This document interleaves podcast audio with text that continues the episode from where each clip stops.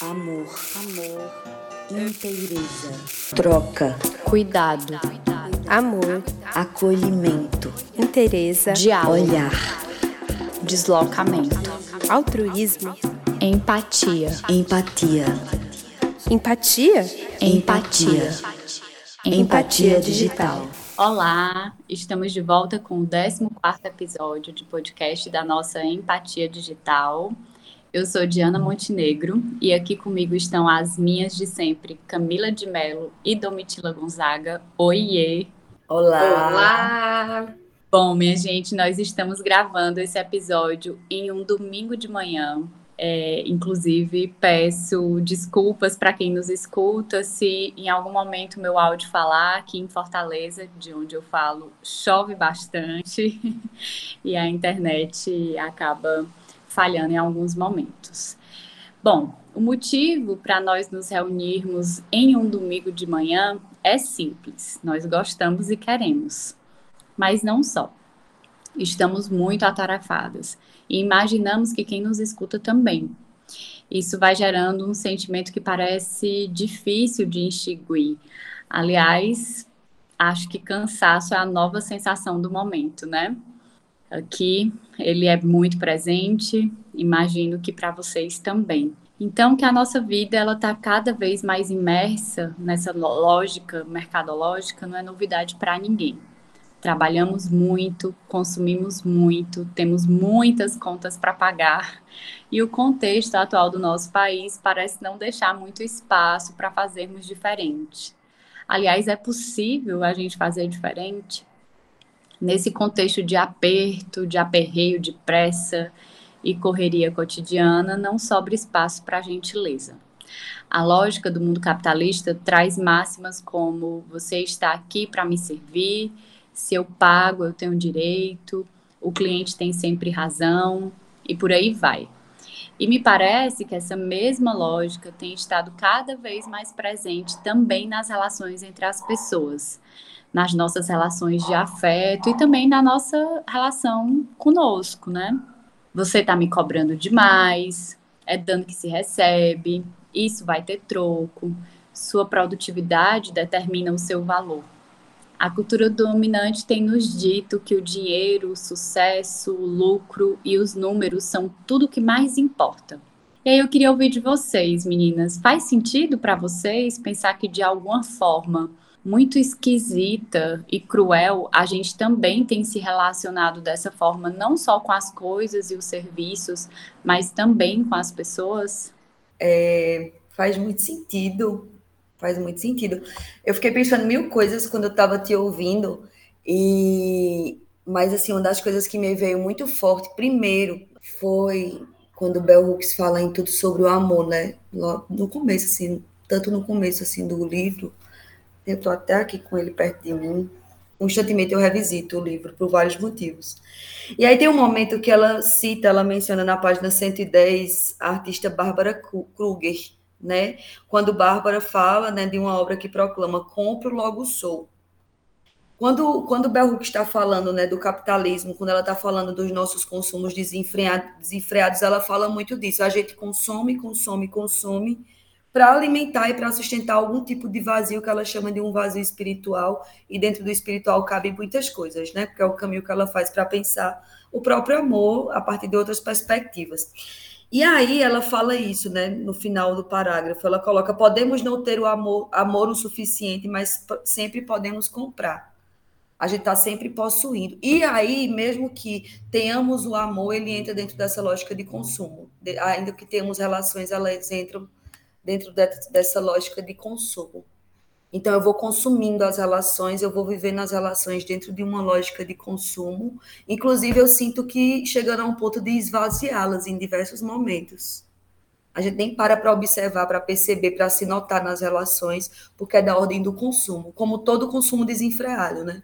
Eu não sei vocês, mas eu fiquei pensando, por exemplo, em momentos em que eu estava muito desconectada de mim, eu consumi muito em diversos momentos da minha vida, assim, da minha uhum. caminhada. Muitas vezes, quando eu faço o consumo desenfreado, quando eu também estou desconectada de mim, eu faço o consumo desenfreado das minhas relações. sabe? Então, assim, para mim faz muito sentido que essa lógica de consumo ela atravessa as relações, sim. E tem outra coisa que eu fico pensando, que isso está muito atrelado com a própria monogamia, né? Pensando, por exemplo, enquanto monocultura. É, dentro do sistema, a monogamia ela também é produzida, né? ela é uma construção social também dentro desse sistema cap capitalista, como diz uma colega minha. É parte disso, é parte dessa estrutura. Né? Então, é um consumo único, é um consumo desenfreado, é um consumo é, arbitrário, muitas vezes. E a gente muitas vezes tem dificuldade, inclusive, de pensar que culturas outras de relações eu posso produzir dentro de um, de um contexto que, di, que diz de uma monocultura, né? Deixa a gente meio que, sabe assim, é, eu não tenho muitas opções, eu vou consumir daquele único modo. Então, eu acho que sim, acho que a gente consome de maneira desenfreada e a gente perde o, muitas vezes né, o que é do outro, a outra pessoa que está ali com a gente. E aí eu não estou falando somente de um amor dito romântico, eu estou falando de todas as relações. Eu vivi um, uma experiência muito louca, assim, pensando em relação de trabalho, por exemplo algo que me chamou muita atenção e que ainda faz eco nos meus ouvidos. Eu não vou citar em que contexto, não vou citar é, quando aconteceu por uma questão ética, que eu acho que é importante para mim. Mas eu lembro de um certo dia que eu estava assim num espaço com várias pessoas, alunas e várias pessoas profissionais, professoras, professores. E aí teve um certo momento que alguém disse assim: olhe para a turma, né? Vocês vão começar daqui a pouco as atividades de vocês de estágio, e o que eu quero dizer é que vocês podem sugar tudo da gente. Quando aquilo chegou para mim, é tipo, vocês podem consumir tudo que nós temos, esvaziar a gente, e para que vocês consigam se engrandecer, para que vocês consigam né, é, seguir positivamente dentro da profissão, dentro dessa prática profissional. Aquilo me chamou muita atenção. E aquilo me chamou a atenção, eu não estou fazendo uma crítica isolada, ou tensionando isoladamente, mas me chamou a atenção para todas as minhas relações. Até que ponto muitas vezes a gente também não acaba entendendo que uma relação saudável é aquela que a gente se coloca por completo para que a outra pessoa nos consuma, ao passo que a gente também quer que as outras pessoas estejam ali por completo para que nós as consumamos, né? Isso na clínica muitas vezes chega também nas relações românticas, nas relações de, de amizade, nas relações familiares, nas relações trabalhistas para além da clínica, porque eu não quero reduzir só esse espaço, ou esse, esse fazer, melhor dizendo. Então, assim, para mim faz muito sentido que o consumo, o nosso consumo, atravesse né, a, a experiência de vida do tenho, possuo, logo sou, eu sou aquilo que eu consumo. Isso, para mim, de forma, de forma, às vezes, angustiante e dolorosa, mas, ao mesmo tempo, para mim, é muito mais um olhar ético-político das relações para que talvez eu viva outros tipos de relações, sabe? Eu, eu acho eu não caio na, na, numa perspectiva, eu confesso, pessimista, porque é o que muitas vezes me faz me mobilizar para pensar formas outras de estar nas experiências. Espera aí, como é que eu estou vivendo as relações e não consumindo as relações? Né? Quando eu me coloco naquelas relações, eu estou colocando o quê? Quanto sobra de mim quando eu coloco tudo? Né? Então, são muitos pontos que eu fico viajando e pensando. Eu não sei se faz sentido para vocês, mas foi como me atravessou, sabe? É, eu gostei muito desse lado que você foi, Camis, de pensar também na nossa entrega, né? Nessa entrega uhum. muito grandiosa, né? Que é, é, é esgotante, né? É, é de exaurir a gente. E o quanto que isso tem a ver com essa lógica capitalista, adorei, capitalista. Mas é muito louco, né? Assim, eu estava escutando aqui a Di também e fiquei pensando um pouco em alguns outros podcasts, outros episódios que a gente já conversou.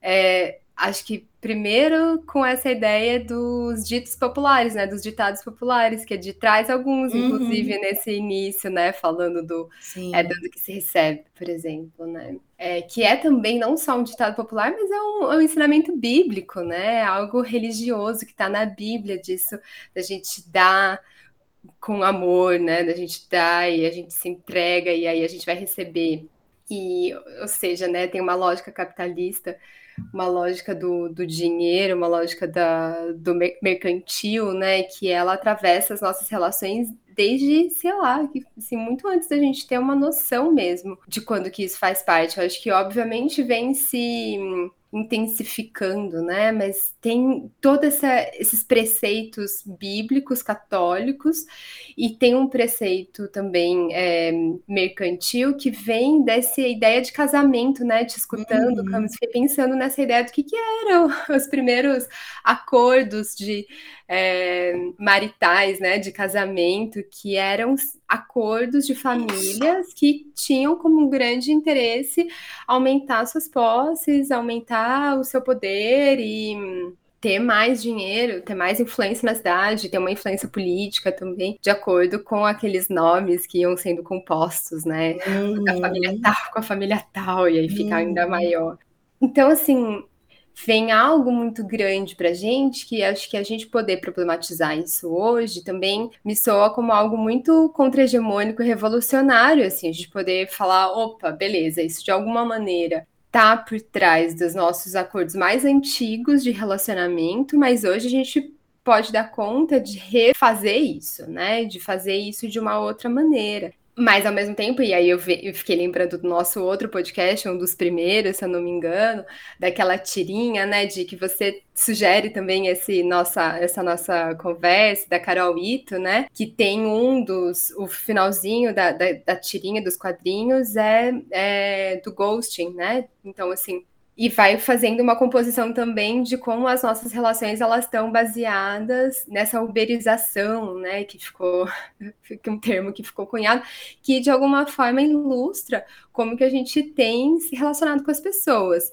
Então vem essa coisa do eu te entrego e aí eu quero na mesma moeda, né, usando já um termo aí capitalista também, e também tem isso que a Cami estava trazendo, de tipo, entreguei tudo, consumi tudo, né? Suguei tudo, vou mandar embora. Não quero mais, vou trocar. Então Nossa, tem isso sim, sim. que vem, eu acho que, a, que soma com essa ideia mais inicial de acordos maritais muito antigos, né? Desses acordos de casamento mais antigos, com essa ideia tecnológica que se adiciona à atualidade, que é de não quero mais, jogo fora não quero mais, jogo fora, né? Dessa obsolescência. Então, cansou, não funciona mais, vou jogar fora, né? Que vai sendo essa lógica também do consumo que os produtos eles têm data de validade programada, então a gente compra um negócio sabendo que em dois, três anos no máximo aquele negócio já não vai servir para absolutamente nada, não só porque ele já vai estragar, mas também porque ele vai ficar obsoleto, porque novas tecnologias vão alcançar e aí ele não vai mais servir pra gente. Então, isso vai atravessando nossas lógicas de relacionamento. Então, a gente tem um relacionamento que daqui dois, três anos já não vai funcionar para mais nada, a gente joga fora e pega um outro, né? E como isso é cruel demais, assim, trazer essa lógica da obsolescência, né? Do ficar inútil, do não ficar mais importante, da desimportância, do do que não serve mais pra gente, porque estragou, porque acabou, para ter outras outras relações, né, que a gente vai se sentir nova, que a gente vai se sentir atual, né, que a gente vai se sentir assim.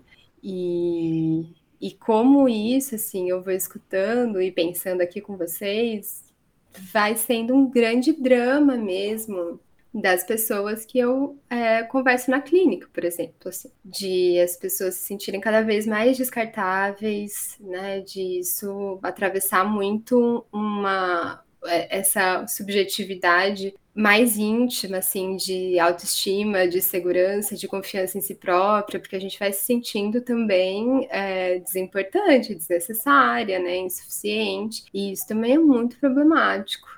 Sim, fiquei te ouvindo, Domi, pensando é, como nessa lógica de ganhar e perder, é, comprar e gastar, a gente acaba pensando num um, um rearranjo, né? Para como não perder tanto, para como não gastar tanto, para como não nos tornarmos obsoletos ou como sustentar relações por tanto tempo. E me parece que, que a gente não olha muito para o início, né? Para esse, esse comprar, para esse estar em relação, entrar na relação. Quando é, Camila foi falando, eu pensei, ela falou da, da monogamia, né? Aí você traz esse contexto é, do capital, né, das famílias que vão fazendo esses contratos aí para se tornarem mais importantes. Eu lembrei, eu fiz recentemente um curso com a Gini Nunes. A Gini, ela é uma Nossa. Que ela é psicóloga também. Fiz recentemente um curso com ela sobre descolonização dos afetos. Uhum. E ela traz isso muito anterior, né, a essa a, a isso tudo, né? Quando os povos europeus, né, chegam aqui para colonizar as terras indígenas, eles é, implementam essa lógica das relações monogâmicas, né? Isso não existe. Uhum. E aí eu fico pensando, é, ela, ela, falou algo nesse, nesse curso que ficou muito assim comigo, porque é algo que eu vejo muito na, na clínica, que foi sobre o sofrimento, sobre as questões emocionais quando nós estamos em relação. E é, ela disse uma coisa importante, assim, que o sofrimento não é porque a gente está sofrendo sofrendo por amor, por exemplo, que significa que a gente tem razão naquilo, né? Que é, o nosso sofrimento não valida a, a, o, nosso, o tipo de contrato que a gente quer ter dentro de uma relação, né? E tudo isso eu pensei agora, enquanto é, Camis e, e Domi estavam falando, porque é, recentemente eu tive uma conversa com um amigo e ele me dizendo que sente muita dificuldade em falar que ama pessoas é, com quem ele está se relacionando. E ele diz que tem essa dificuldade pela questão contratual mesmo. O que é que significa quando ele diz que ama alguém? O que é que o que é que que é que vai junto, né? Porque tem toda essa lógica da relação monogâmica, tem toda essa lógica das relações românticas, desse sugar tudo, desse ter que arcar, então, com todos esses contratos, com todas as cláusulas, né, que, que surge disso. Mas, então, essa dificuldade em dizer que ama e que chega ao ponto da dificuldade em saber se sente ou não amor que muitas vezes já foi julgado como uma pessoa que não ama, é, mesmo sendo uma pessoa que, ao meu ver, por exemplo, uma das pessoas mais amorosas que eu já, já conheci, assim, que tem um olhar muito, muito amoroso para o mundo. Mas o que é então que está em jogo nisso, né? O que é que a gente perde também? A gente perde no final das contas, a gente não perde, a gente perde esse nosso direito de, de poder amar, ou o amor ele já é todo construído em cima dessa lógica contratual e dessa lógica de exclusividades e de é, uma relação de muitas de, de pouquíssima liberdade, né? Fiquei pensando um pouco sobre isso. Ai, eu amei. E eu, enquanto você estava falando agora desse seu amigo, eu achei tão bonito. Eu lembrei de um post que eu achei tão importante que quem fez foi a Lued Luna, quando ela lança, né, o, o disco mais recente dela, do Bom Mesmo Metade Debaixo d'Água, e começa com aquela música que tem uma, uma, uma parte cantada, quase falada, né, que ela diz assim, que é uma voz, né, de uma outra pessoa que diz assim: "O amor é coisa que mói, muximba e depois é o mesmo que faz curar". E ela traz essa, essa, essa letra, escreve num post que ela colocou no Facebook, depois no Twitter e tal, é, dizendo que ela é uma pessoa que tem muita dificuldade em dizer eu te amo, porque acho que ela também escutou muito pouco eu te amo, mas ela entende isso como uma responsabilidade afetiva, assim, de alguma maneira, né? Porque ela entende que quando ela fala eu te amo, a pessoa que escuta também espera coisas desse eu te amo. Então ela toma esse cuidado com quem ela vai conversar, né, e contar que ela ama, por conta desse cuidado. E aí eu não quero é, desvalidar o que o seu amigo trouxe, nem o que a gente está conversando aqui agora, mas trazer um contraponto de uma pessoa que ama muito, assim, né? Que é a Lued, que faz isso desse jeito tão amoroso e tão respeitoso, que eu acho que é um jeito, inclusive, de. E assim, né? Uma mulher negra que tem uma. uma influência africana enorme nos seus, na sua vida, na sua postura, no seu jeito de estar no mundo, né?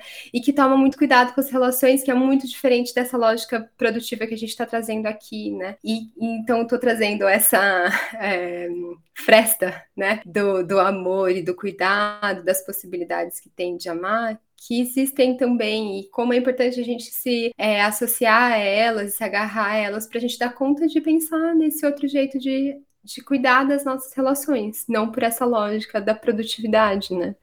Eu fico é, com vontade agora de perguntar para vocês, agora que você trouxe a, a, a Lued, Domi, com toda essa sensibilidade, que eu acho que é um pouco disso que, que quando eu trago essa fala desse meu amigo e você traz essa experiência dela, eu acho que são, é, inclusive, situações que, que se aproximam, assim, de pessoas que estão com rece... que, que têm esse cuidado, esse receio, né? Mas que ao mesmo tempo, o que é que a gente perde no meio de tudo isso? Quando eu digo perde, é no, nesse sentido de qual é o limite entre o cuidado que a gente tem e, e tecer relações de outras formas, né? E qual é o limite entre cuidar e entre a gente não saber como fazer, né? Entre o limite entre o cuidar e o perder mesmo, a possibilidade disso. É, e aí eu fico com vontade de perguntar para vocês como é que a gente pode, então, como é que vocês acham que a gente pode tecer relações mais sensíveis com o mundo, com as pessoas, sem negar a existência desse sistema mercadológico que é presente sim nas nossas relações, é, mas resistindo a eles, né? Resistindo a ele, resistindo a esse sistema de cobranças, de contratos, enfim, esse sistema é, que a gente está falando, né? Dessa lógica mercadológica, essa lógica do capital. Enquanto eu ouvia vocês, né, Diana, que traz um amigo, um homem, depois se você quiser, inclusive, falar, né, não sei exatamente o lugar que ele ocupa, né, dentro da, das intersecções, mas enfim, ele está falando de um homem, falando sobre o amor, e Domitila está trazendo, né, é, a Loé de Luna, uma mulher negra falando sobre o amor. A gente está vendo aí dois pontos já que está também inseridas e né, dentro dessa estrutura. O que é uma mulher negra falar sobre o amor? E falar sobre eu te amo? E falar sobre as relações de afeto? O que é para um homem, dentro de um contexto de masculinidade, vivenciar uma experiência de afeto e colocar esse afeto? Tudo isso compõe essa estrutura, esse sistema que a gente vive. Esse sistema, mas também esse sistema como bem sempre traz a linda quebrada, né? O sistema CIS, de CIS mesmo. Então, assim, quando eu for escutando vocês, eu não consigo me descolar da estrutura, no sentido de pensar. Talvez a forma que eu consiga mais trazer, assim, de maneira mais escancarada, a gente precisa desestruturar a forma como a gente pensa as relações. E eu sei que isso parece muito difícil, porque a gente não sabe o que é que pode acontecer quando a gente desestrutura algumas coisas, né? Depois fica difícil, às vezes, se reaver no entanto, eu estou falando desestruturação no sentido de uma descolonização, já que você traz a Geni, Diana, eu acho que Geni é uma pessoa que tem feito um trabalho no campo das afetações das relações impecável. E eu acho que o Instagram dela é um assim, é, um, é uma produção de vida e de conhecimento que todo mundo bem podia né, acessar e estar ali seguindo aquela pessoa e escutando aí e dialogando, cara. Eu não vou dizer consumindo, não, porque a gente precisa sair desse, inclusive, do vocabulário, né? a gente tem que repensar desde o vocabulário para a gente pensar em estrutura. Mas voltando um pouco para o que Diana colocou enquanto pergunta, a primeira coisa que me vem é isso: a gente precisa talvez desestruturar.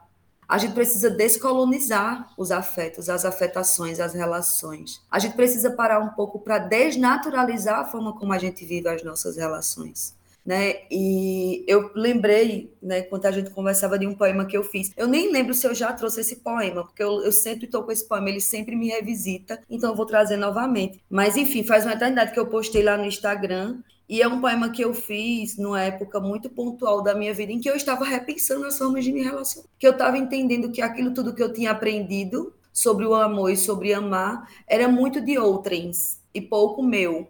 Era muito vindo de uma forma e dentro de uma lógica que para mim já não cabia mais, de uma lógica monogâmica compulsória, de uma lógica de contratos compulsórios, de uma lógica heteronormativa compulsória, que para mim, como que eu, uma mulher que transita em outros tantos contextos, que sou atravessada por tantas questões, vou estar vivenciando uma experiência de relação que me foi imposta e adoecendo por causa disso, porque é aquilo. Se eu não me relacionava, se eu não me relacionasse dentro do que a heteronormatividade e a heteroafetividade colocava como sendo o ideal, dentro de uma lógica inclusive de consumo, pois inserida dentro desse contexto capitalista, né? Eu estava errada as minhas relações não eram legítimas, principalmente enquanto mulher lésbica, né? Assim, é, deslegit ser deslegitimada constantemente. É você está num evento com uma companheira, com uma mulher, alguém com a qual você está ali vivendo um afeto e uma pessoa chegar, vocês são um casal mesmo, me provem. Eu já vivi isso, esse tipo de violência, incontáveis vezes. Não foi uma ou duas vezes. Ah, vai e a, um, um, cara aborda uma, uma das pessoas, aí você diz: Não, eu estou acompanhada. Cadê? Você está com quem? Você diz: Estou com ela. Então me mostre. Então é, é disso que eu estou falando. E aí parou de fazer sentido eu vivenciar relações que coubessem dentro dessa, desse modo, dessa forma estruturada. Né? E aí eu, opa, não dá mais. Aí eu escrevi esse micropoema que diz assim: e aí responde talvez um pouco, ou não, ou deixa mais em aberto ainda, talvez seja esse, esse o movimento, né?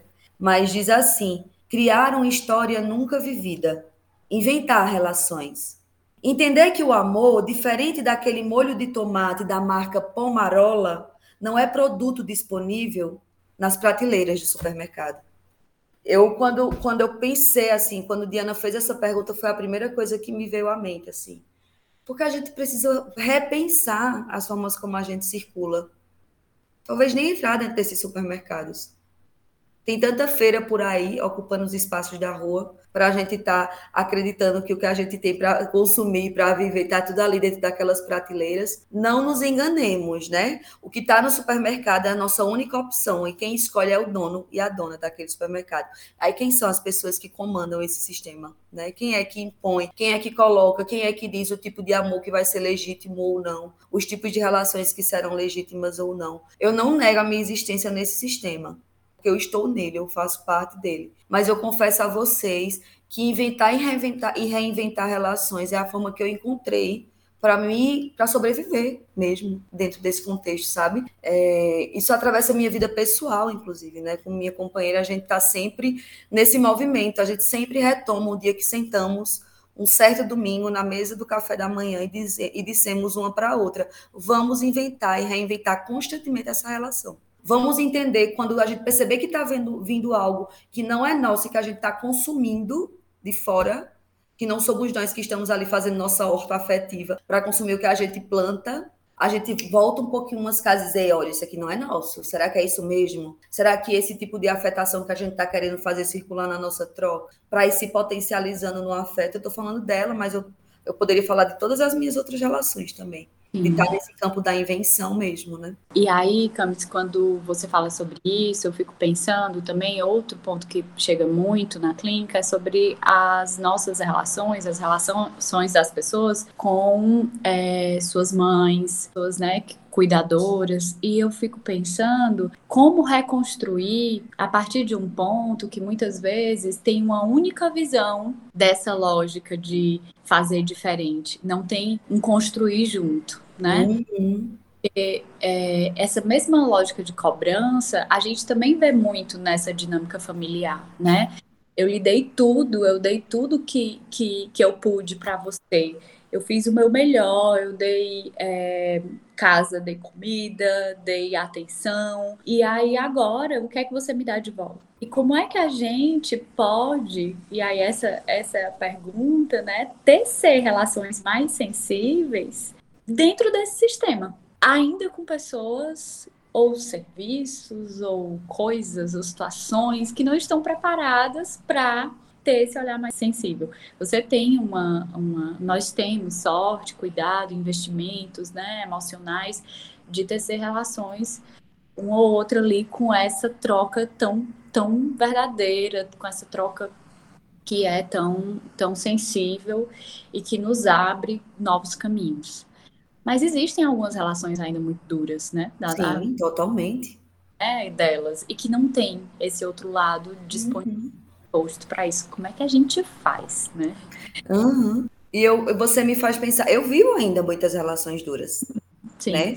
É, quando a gente, você traz a relação familiar, por exemplo, no sentido de como é estruturado mesmo e de como eu fui vendo a forma, tudo isso que eu trago, inclusive, eu não aprendi nas relações, minhas relações ditas basilares né, é, essas relações. E aí a gente volta para aquilo, né? A gente precisa tentar desnaturalizar e olhar de frente. Eu acho que por isso que o Tudo sobre o Amor é um livro que eu carrego para todo canto, sabe? Porque eu acho que Bell Hooks ela convida a gente a pensar nossas relações desde lá, o início de tudo. O que é que a gente estava chamando de amor dentro das nossas relações lá dentro de casa mesmo, né?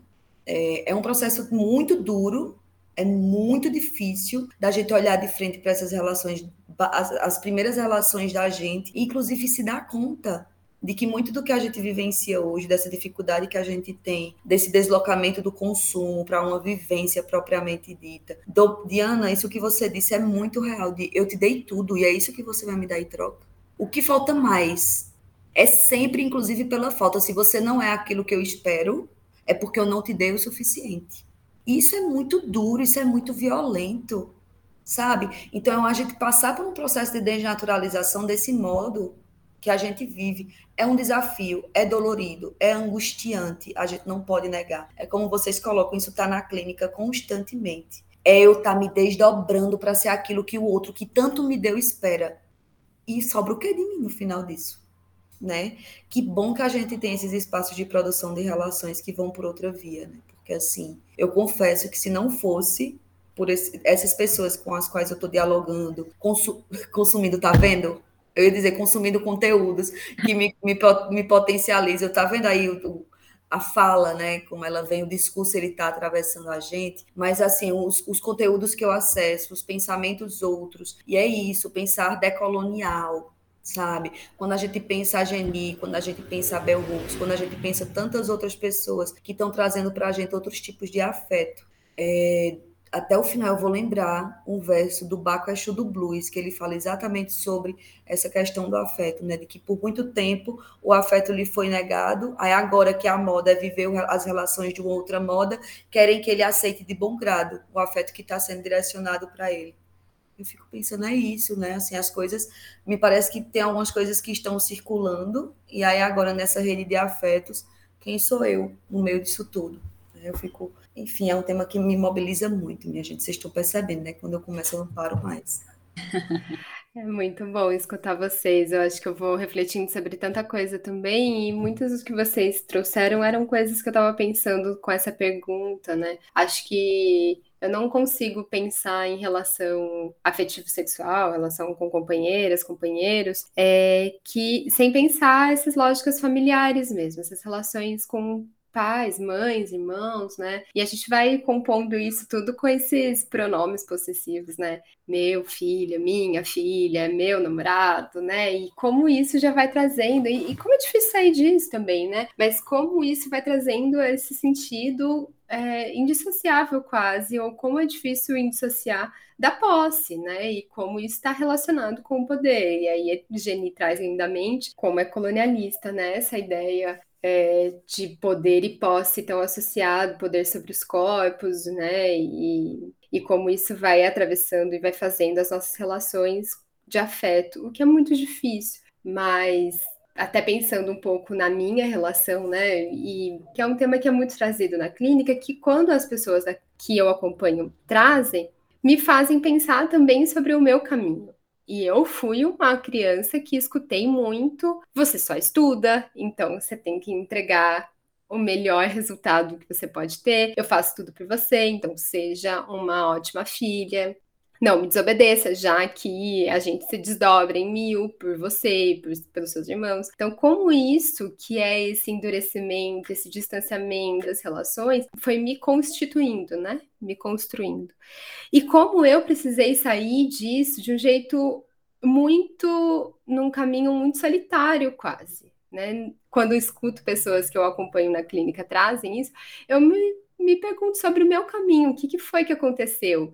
Porque hoje eu me considero uma pessoa muito mais afetuosa. Eu sou uma psicóloga clínica, né? E que de alguma maneira tem um acolhimento, né? Eu tenho amigos, amigas, pessoas que estão na minha vida de longa data. Isso significa também que tem algo em mim de poder cuidar dessas relações, né? mas que não foram valores da minha família de origem. Né? E como isso vai sendo um caminho ardiloso que a gente vai compondo e ao mesmo tempo brilhante, né? Assim, brilhante no sentido de brilhar mesmo, de trazer essa cor, essa magia, essa beleza para a vida, né? E o quanto a gente tem que estar tá atenta, o quanto a gente tem que estar tá, assim muito em alerta o tempo inteiro para pensar de que maneira que a gente está cuidando das nossas relações, como essas relações me ensinam coisas. E eu tenho essa sorte mesmo de ter amigas muito importantes desde a minha infância e adolescência que vão me ajudando a construir é,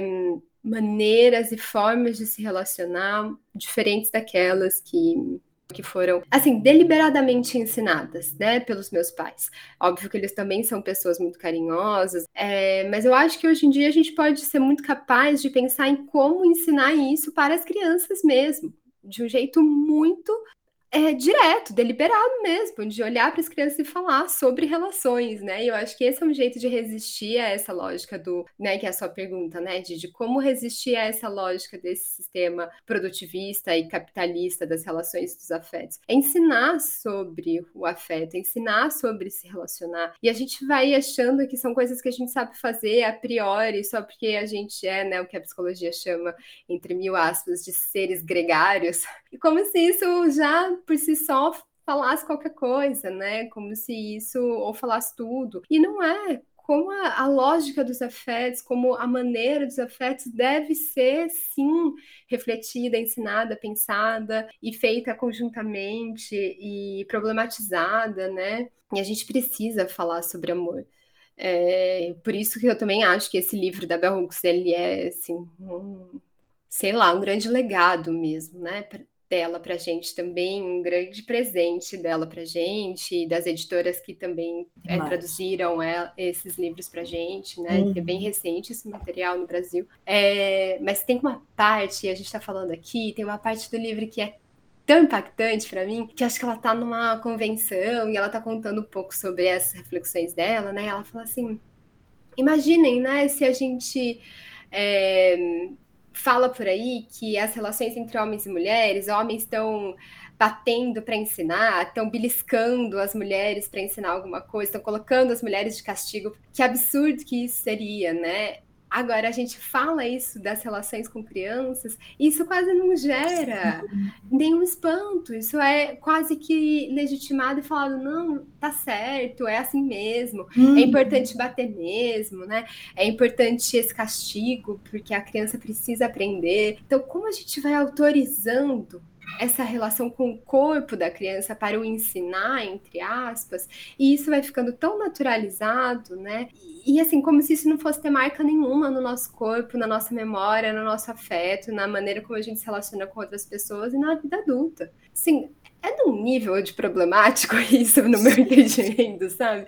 Que como a gente vai achando que isso tá certo, que tá tudo bem. Sim. E o que vai se desdobrando a partir disso, né? Como é que a gente vai pensando, então, o que é o amor? É, ela fala isso, né? Essa uhum. diferença traz o que é e o que não é o amor, né? Sobre o que é o cuidado, o que é o amor, enfim. Fiquei pensando também em como responder essa pergunta, e eu lembrei, e aí eu, eu, eu pensei nessa lógica de sucesso, né? Que esse o mundo capitalista traz para a gente o tempo inteiro, que a gente para a gente ter sucesso, o que é que a gente atinge, né? O que é que a gente precisa fazer e tudo mais. E a gente quer ter sucesso nas nossas profissões, nas nossas relações. Agora, que sucesso é esse, né? Que lógica de sucesso a gente vai seguir? E aí eu lembrei de uma frase da Maya Angelou, escritora e poetisa, né? Uma mulher negra, que ela diz que o sucesso é, sucesso é gostar de si mesma, é gostar do que faz e gostar de como fazê-lo. Então, eu acho que é uma lógica muito revolucionária de sucesso, né? Sucesso não é a quantidade, ela não, não traz nada quantitativo, ela não traz nada de um vínculo contratual também, né? É, sucesso é atingir um casamento, uhum é, conquistar um cargo X. Sucesso é ter uma conta bancária com tantos dígitos, né? Ela diz que sucesso é gostar de si. É gostar do que você faz no mundo, nas relações, né? O que você faz. Não é só uma coisa que define o que você faz, são várias coisas que você faz. E é gostar de como você tem feito o que você faz. Talvez, assim, eu pensei que penso pensei aqui como isso pode ser um, não uma resposta, mas um dos caminhos possíveis, né, para a gente tecer olhares e relações mais sensíveis, resistindo uhum. a essa lógica. Uhum. Lindo, maravilhoso, adorei essa ideia. Eu acho que É, e eu acho que chama, né, já nesse encaminhamento, tô, vai sentindo, né, o que a energia ela vai levando a gente para um agora um silêncio, não sei, mas eu não tô dizendo que a gente precisa parar aqui não, viu, minha gente? Mas eu tô querendo falar como o meu corpo, como eu tô sentindo o meu corpo agora. É um corpo que quer que, que vai sentindo o desejo de um silêncio para pensar nesses caminhos. É assim, uma sensação, inclusive eu convido quem escuta a gente, eu acho que a gente pode pensar um pouco nesse sentido, não sei, isso é uma proposta mas de pensar para além do que é isso não tem uma resposta só, porque seria muito muito muito delicado e muito violento pensar uma resposta só. Mas eu acho que vale a pena às vezes a gente parar um pouquinho com a gente e dizer assim, quais são os caminhos possíveis dentro do meu quadro de referências, dentro né, do que a gente chama de, da experiência de cada pessoa. É, que é que eu posso pensar enquanto caminho para produzir formas de me relacionar dentro desse sistema. Formas viáveis, formas afetivas. É, quem está comigo nas trincheiras nesse, nesse sentido, né? Assim, como é que eu posso repensar e pensar formas outras de estar em tudo isso, né? Como eu posso pensar esse sucesso, né? Que a Maia ela traz de uma outra maneira. Como é que eu posso produzir essas transgressões, inclusive, né? Sim. Bom, vou acolher o seu silêncio, o seu desejo de silêncio por aqui também já chegou assim. Então, acho que a gente pode se caminhar para o fim, mas antes dele, queria ouvir de vocês é, o que, é que vocês têm para a gente, para indicar, o que, é que vocês estão fazendo, lendo, indo, ouvindo, sentindo, que vocês gostariam de compartilhar por aqui. Eu, eu acho que vou, vou de novo, né? Acho que quem fez a indicação de tudo sobre o amor uma vez no episódio da empatia foi Diana, então eu posso fazer também, né? Já que é outra pessoa. Mas eu acho que é um livro que vale sim a pena fazer esse, esse ter, produzir esse encontro, viver esse encontro, né? Com o que Bel traz. Eu acho que é um caminho, eu acho que é um caminho que ela, ela apresenta pra gente. E tem um livro que eu tô lendo e que para mim ele é assim, o afeto em forma de livro e de uma outra maneira, por vias outras, né, que se chama O Parque das Irmãs Magníficas, da Camila Souza Vilhada, é uma travesti, né, ela traz encontros dentro desse afeto travesti extremamente mobilizadores. É um livro extremamente desafiador também, mas de uma reinvenção dos afetos, né? Então, eu foi o que me veio hoje à mente. É, quando eu terminar aqui, eu vou ouvir mais uma vez o disco completo. Bom mesmo é estar debaixo d'água, embaixo d'água, que Dom me mencionou hoje. Então, eu tô assim. São indicações bem do que tem me atravessado e do que me atravessa. Muito mais nesse sentido hoje. Que lindas indicações. É, eu vou com duas indicações hoje. Eu vou com a música do Baiana System, Lucro Descomprimindo, que fala bastante sobre essa lógica do lucro, né? De como que isso vai fazendo parte do nosso dia a dia muito, muito de uma maneira muito presente é, e subjetiva também, né? É, e eu vou de uma outra indicação que eu acho que vem da minha eu terapeuta, para quem escuta a gente, né? E não só pessoas que eu acompanho, é, que me escutam, mas também é, para as outras pessoas que porventura fazem terapia ou não, ou que têm processos reflexivos, né? Porque eu acho que a terapia ou esses processos reflexivos terapêuticos, eles acabam sendo nessa contramão da lógica do lucro, da velocidade, da, do instantâneo né? E que é um trabalho que exige um mergulho, que exige um, um silêncio que a Cami estava falando, né? Exige esse outro jeito de estar. Tá. Às vezes eu escuto das pessoas que eu acompanho algo assim.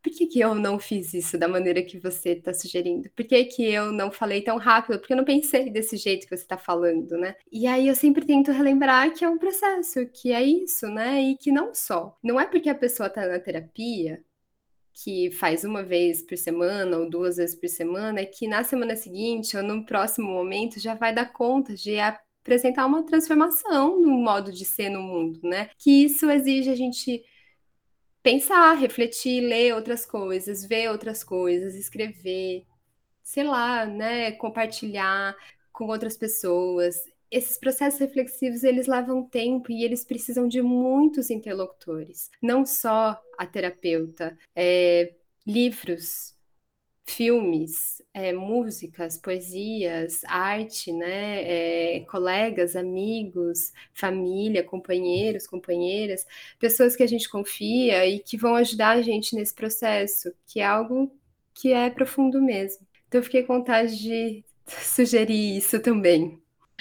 Ótimo. Bom, eu vou sugerir então é, o trabalho da Geni, que eu falei aqui no começo, esse curso que eu fiz muito bom, Descolonizando os Afetos. Quem tiver curiosidade, vai lá no Instagram dela, Genipapos. E, bom, não só para o curso, mas para ver como o Cami estava falando, né? As postagens dela são muito boas e ela sempre são postagens que acompanham textos bem reflexivos, assim, eu gosto. Uhum. E aí eu queria é, fazer uma observação aqui, porque eu vim vocês e a gente, com essas indicações, e a gente, é, o tempo inteiro no episódio, a gente falou sobre é, construir novos caminhos, ou seguir novos caminhos que estão sendo apontados, e as nossas indicações, elas caminham um pouco por aí, né? É, Cam Camila que chegou indicando o livro de uma mulher negra, o livro de uma mulher travesti, é, o disco de uma mulher negra, é, Domi, que chega falando sobre a música de um grupo negro que problematiza o sistema, fazer terapia em um mundo que é tão imediato, né? Então, ter essas relações processuais e profundas também com pessoas próximas. E eu trouxe agora aqui no final o trabalho de uma mulher indígena. Então, é, quando alguém, uma de vocês, acho que foi Domi, falou sobre o processo solitário desse fazer diferente. E na verdade a gente tem muitas pessoas, né, é, caminhando e construindo e abrindo e, e pessoas dispostas. É, talvez sejam poucas ainda, ou nem tanto assim, ou que se apresenta para a gente é, dentro dessa, dessa cultura hegemônica aí dos meios de comunicação, é, são pessoas muito específicas, né, de, de pessoas dessa grande maioria que tem por aí, né, que pessoas que dominam o sistema, né? Mas tem muita gente construindo coisas coisas muito diferentes e que a gente possa construir junto, né? Também juntas, juntos e fazer é, tecer relações de outras formas. Muito bom, muito bom ouvir Sim. você. Adorei. Coisa boa. Ainda bem que a gente está junta. É, Sim. Estamos sim. Bom, suspiros e um bom domingo para vocês, um, uma boa semana para quem nos escuta em qualquer dia deste, desta semana, mês, ano. e até. Beijo. super beijo, meninas. Obrigada. Tchau.